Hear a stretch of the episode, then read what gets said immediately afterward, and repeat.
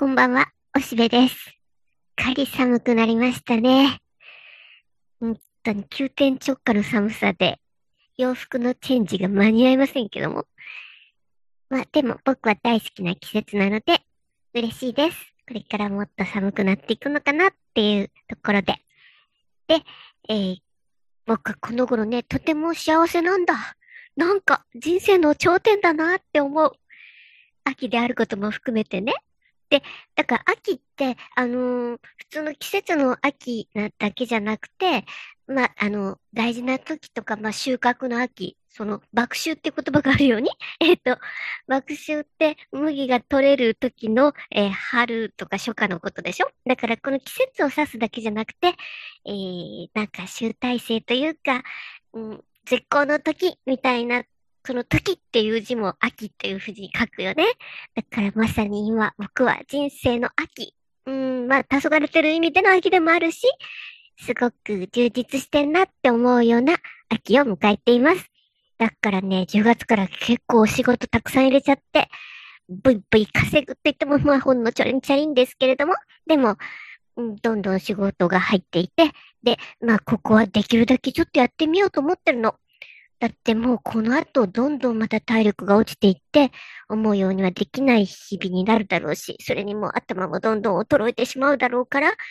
うん、まだやれるだけのことは、まあ、なんとか充実感を持ってやれるので、この人生の最後の時、秋を迎えて、ブンブンと頑張ってるおしべです。まあでも相変わらずその分ね、部屋の中ぐっちゃぐちゃなんだね。ああ、なんか素敵な秩序だった部屋に暮らしたいなと思うけども、それは来世のことかもしれないけど、まあでも少しでもって思っています。でね、うんと、今日はね、ちょっとだけ、うん、ある映画の話をしようと思います。というのも、えっと、もうすぐ名古屋では、豊田市博物館で、えー、リヒターという画家の展覧会があるんだね。えっと、10月15日からあるんだけれども。で、その画家も、ま、まだご存命でらして、長生きの90代の方なんだけども。で、それも楽しみなんだけどね、豊田市博物館っていうのはね、本当にお金持ちの美術館でね、うん、リッチなもんだ。ただ、ちょっと名古屋から行くにはね、こういう車のないものにとっては、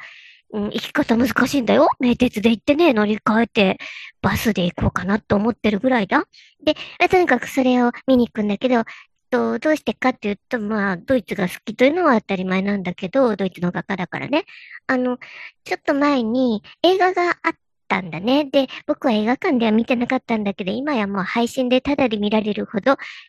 こう、みんな見やすい映画になっています。えっ、と、ドナス・マーク監督の、えー、ある画家の過酷な運命だったかな？で、で、えー、これはドイツでも話題になっていて、ベルコ・オーネ・オーターですね。あの、まあ、さ、えっ、ー、と、作者のいない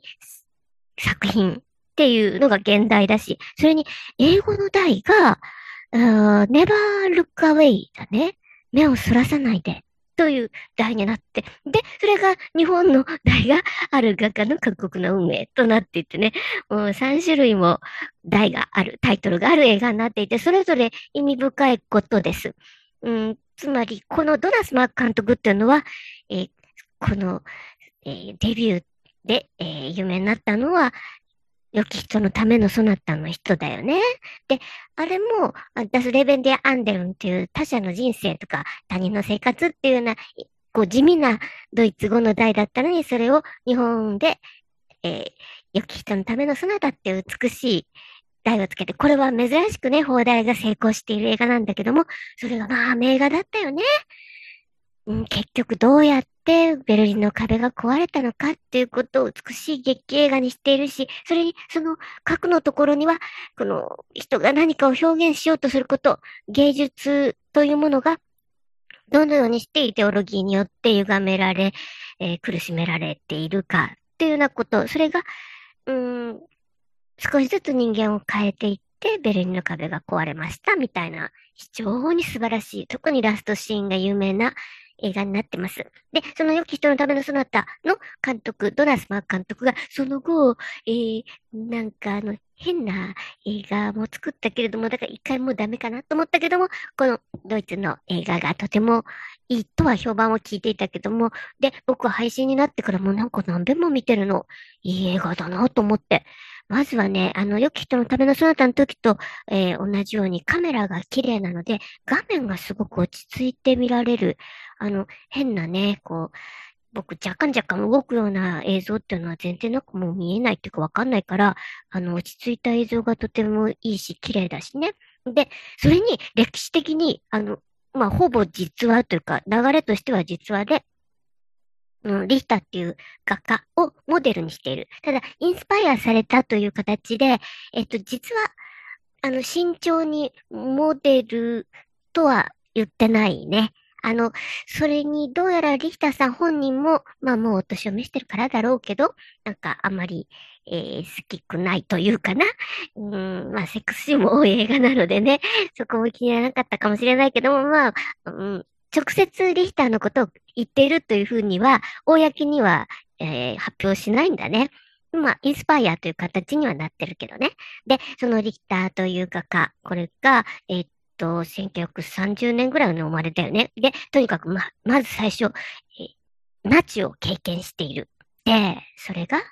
素敵なお姉ちゃんがいたんだけど、その人が非常に芸術的な感性の鋭い、鋭すぎるが上にちょっと逸脱した、そのお姉ちゃんが、結局、ナチの中で精神異常者と見られて、学生室送りになってしまって、で、そのことを幼いリヒターは、リヒターっていうか、まあ、あの、劇内ではクルトっていう、名前だけども、そのクルト君はじっと見ていて、その時に精神病院に連れて行かれる時に、目を離さないでって、目をそらさないでってって言って、その見つめ続ける少年。まだちっちゃかったけどね。で、そして、その、ガス室に送られる前に断酒もされてるんだね。要するに、こう、子供を産めないようにさせられてしまうというので、遺伝子的に良くないものは抹殺というような、本当に今から考えたらとても人権的に問題になることをしているナチの様子を描き、そしてそれを手を下す医者っていうのが、えー、セバスチャン候補といって、良き人のためのその他のドライマンの役の人。まあ、ドイツ映画と言っても、言えばすぐこの人が出てくるというね、日本で言えば、えー、ケン渡辺か、それか、えー、役所工事かな、みたいな感じの人だけども、で、その人が、まあ、今回は悪い役で、えー、悪型だけども、それで、えー、元ナチの方が気を持った中で、でも、その後ドイツが敗れ、そして、えー、ソ連にね、あれ、ドレスデンのあたりが舞台なんで、うん、ソ連にひどい目に遭いながらも、なんかナチのことをギリギリ逃げおおせているような、えー、そういう、こう、今度は共産化の中の東の話だからね。で、このリヒターさんも史実として本当に、こう、ゲーリンの壁が築かれる直前に西に逃げてんだよね。だからもうギリギリのところで西側で表現活動をすることができたということなんだけども、とにかくナチと、それから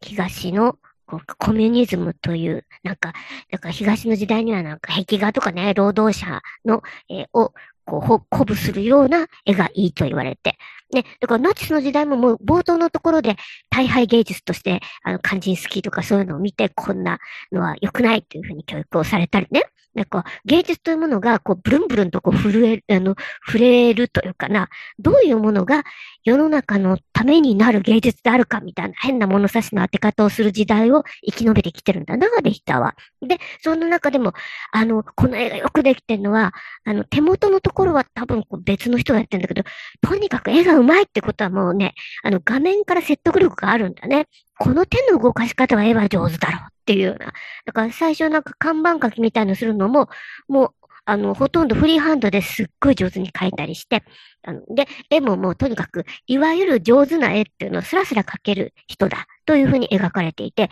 その説得力はすごいと思うね。やっぱり芸術映画ってさ、なかなかその技に説得力がないと、ストーリーがつかみにくくなっちゃうからね。で、とにかくドナスマ監督はこの芸術を描くのにどうやら得意なあの、作家になりつつあるみたいで、この、とても上手な絵を描く、そのクルト少年が、ナチを経た後、そして、まあ、心のそのお姉ちゃんも、もう帰ってこないし、そして、共産化してしまい、なんか、絵みたいなものが労働者のためかどうか、みたいなことを随分問われてしまう。で、そんな中で、え、まあ、彼女さんができるんだけど、まあ、その彼女も魅力的な人なんだけど、そのお父さんが結局ね、あの、ナチ、元ナチの医者だったっていうことで、まあ、そのことを隠し隠し生き延びている話なんだけど、というふうにね、こう、政治的にてんこ盛りなんだよ。いろいろこう、ああ、なるほど、ああ、なるほどと思いながら、歴史的にこう、こう、気づきを与えてくれながら、そんな中で、絵が大好き、こんなに技術のある人が、こう、どうやって生きていっているのか。で、彼は何を描こうとしているのか、何が描きたいのかっていうのをずっと見つめ続けることになっていくんだね。で、結局は、まあね、まあこれはまあ別にネタバレじゃないけど、写真を絵にしていくっていうね、またこれ、一周回って新しいことすんだね。うん、で、それがまた魅力的なんだよね。で、その、それをフォトペインティングっていう風に、まあ、リヒターの絵っていうのは、あの、定義づけられているわけだけど、だからそれを15日からその美術館で見ることができるのでとても楽しみなんだけどね。で、芸術とは何なのかっていうのが、社会がこう抑圧してくる中で、そういうのとは、こう、に命令、命令されたくない。それに規定されたくない。国とか、そのイデオロギーがこういう絵がいいだろうみたいなの、それはもう関係ないだろうっていうふうにして、それに背を向ける姿勢はよくわかるんだけど、じゃあ一体自分としては芸術っていうのは何なんだ？その表現って何なんだ？みたいなところもちゃんと、え描けているような感じがしてね、非常にこう奥深い作品になってると思うな。で、その中で、あの、東になってから、やっぱり個性みたいなものっていうのが、こう、抱きされるんだね。で、だから、なんか命令されても、あんまそれやりたくないって言った時に、そんな、いひ、いひ、いひって言うんだよね。あの、なんか、自我、っていうか、我、我、我ばっかり言ってんな、もっと公共のために、えー、労働者のためになんかできんのか、みたいな感じで言われてしまうんだね。で、確かにその、えー、自分というものを表現したいんだけど、それは一体何ぞっていうのが、実は日本でそれはとても問われているよね。今、こう、日本はね、今度逆にこう、ボコッと裏返しになってるような感じで、個性は大事と言われているのに、個性を出せと言われる苦しみに、こう、苛まれてる子供たちだよね。もう、個性を重視する教育になってから割と久しいでしょ？で、そんな中で、えー、自分らしさを出すだの、自分は何やりたいか、自己アピールみたいなことをやらされている。でも、それは、所詮、教員、教師向けであったり、社会向けの、その、綺麗事で塗り込めることばっかりやってて、で、なんか肝心の自分の中のエネルギーみたいなものはどんどんこう、力を失っていて空洞化している。で、だから個性を発揮しなさいと言われているようでいながら、発揮したりなんかしたら偉い目にあるかもしれないし、それに、こう、後ろ指刺されたり、こう、なんか言われたりするんだ。で、それが大抵その言われるっていうのがネガティブに感じられるからね。で、それは、僕なんかもそれは暴力と感じる。なんか、人にとやかく言われることは暴力だって感じるので、みんなマスクを取れないんだよね。まあ、もうもう最近はね、ちょっと寒いからま、マスクもよかろうみたいになってきてるけども、それでも、もう本当はマスクいらないわけじゃない。はっきり言うよ。だけどもそれは、なんか、電車だってつけろと言うし、テレビ見ればみんなむやみとマスク取ったら外したりしてるし、なんかその方が帰ってばばっちって思っちゃうけどね。で、そんなんで、すっごい同調圧力の強く、強くなった世の中になって、で、そんな中で自分は何をしたいですか？と問われてももう何も言えない。本当になんか変な罰ゲームだよね。マスクにバッテンつけられて、で、なんかうーってこう、うん、何も言えない状態で、個性を発揮しなさいみたいに言われるっていうね、恐ろしい社会になっていて、僕怖い。で、うん、なんか人と違うことを恐れたりね、すんで、それで、とにかく人と比べてるわけですよ、常に。人と同じようにしなきゃ何を言われる、言われるかわかんないっていうふうになってて。で、実は僕もね、それこんなんだから、ひよひよ人に言われることが怖いから、いつも顎にね、マスクは引っ掛けてるよ、そりゃね。地下鉄乗ったりとか、確かにすっごい人々が、こう、うごめいてる中を突っ切らなきゃいけない時とかに、あ、確かにちょっとなんか風邪とか引きたくないし、みたいな感じで、それをポコッとこう鼻にも当てて、あの、一応マスクをしてそこを通り過ぎるっていうことはしてるけども、そこを外れたらもうすぐにパッともう鼻は出してね、だってもう鼻まで囲ってたらね、僕頭悪くなっちゃうんだよ。僕ね、ギリギリ頭脳労働で稼いでるからね、なんかこれ以上頭が悪くなったらね、もうお手手がもらえなくなるからね。だからすごく大事なんだ、僕は。僕頭大事にしてます。だって、うん、どんなに寒い冬でも僕はね、実はアイスのをして寝てんだよ。僕、知恵熱が出るっていうか、うん、やっぱり、こう、コンピューターを冷やすようにだな。僕は頭を冷やすことには非常に敏感だ。それは少しでも頭が回らなければ僕は前に進めないっていうか生活できないからね。そのぐらい、こう、酸素とか温度とか、こう、頭脳が、このなきゃなしの頭脳がちゃんと、えー、くるくる回るようにすごい気をつけてるからね。だから酸素不足は僕は非常に恐れている。だから早くからもう鼻マスクにしていたよ。そのみんながバチッとしてる時も、もうちょっとの隙があれば、もうここはいらん、いらんと思ったらすぐ鼻出してたからね。で、そうやって酸素大事。で、そうやって、えー、戦ってきたよ。でも、その中でもやっぱり人になんか言われたくないから、そうやっていらないことだなと思いながらも、だって急に殴られるかもしれないっていう社会じゃない？マスクしてないからといって、変なじじじ殴られたら嫌だからね。それを防ぐためならそれは顎マスクぐらいするわなっていう感じで、本当に恐ろしい傷つけ合う国だなって思うよね。でも、そんな中で何その、えー、形だけの空虚な個性というものを大事にしなきゃならないという完全なこう、看板だけの裏側空っぽのものをやらなきゃいけない。で、そういう感じが、なんかね、この、ドーナス・マー監督のこの映画、こう、一体何を書けばいいのか、みたいな。だから元々の現代の、その作者なしの作品ってどういうことみたいな、そういう問いかけっていうのが非常にね、こっちにも響いてくるね。で、僕も、僕、没個性で生きたいと思ってる。とにかく人に後ろ指さされたくないし、で、そういう社会的なだけじゃなくて、うん、僕がいることをみんな気づかないでって思ってるぐらいだね。で、そういうものだけども、でも、こう、内燃機関としては動いているので、えー、面白いものに向かって動いていきたいっていう欲求は、どう考えてもある。それは存在する。だから、どんどんいろんなテーマを見つけて、ガンガン勉強していってるよ、僕はね。で、それが今、のびのびとできているし、さっきその、今人生の頂点だって言ってるのは、今僕は嫌なことを一切しなくていいんだ。で、えー、やりたいことだけやれるように環境を、えー、整えてきて、今完成形を見てるね。えー、やりたいことだけやっています。で、決して人に、えー、こう、まあもちろん命令されている形でお金をもらうためにはやっているかでも、どうこでも、あの、やっているけれども、ね、やっぱり時間を守るとか、そういうことはやってる。最低限の自分なりの倫理性みたいなものは、えー、確保しているけれども、とにかく自分に、こう、えー、嘘をつくようなことをしなくて済む状態にやっとなってきたので、これでせっかくそうなったから、えー、のびのびと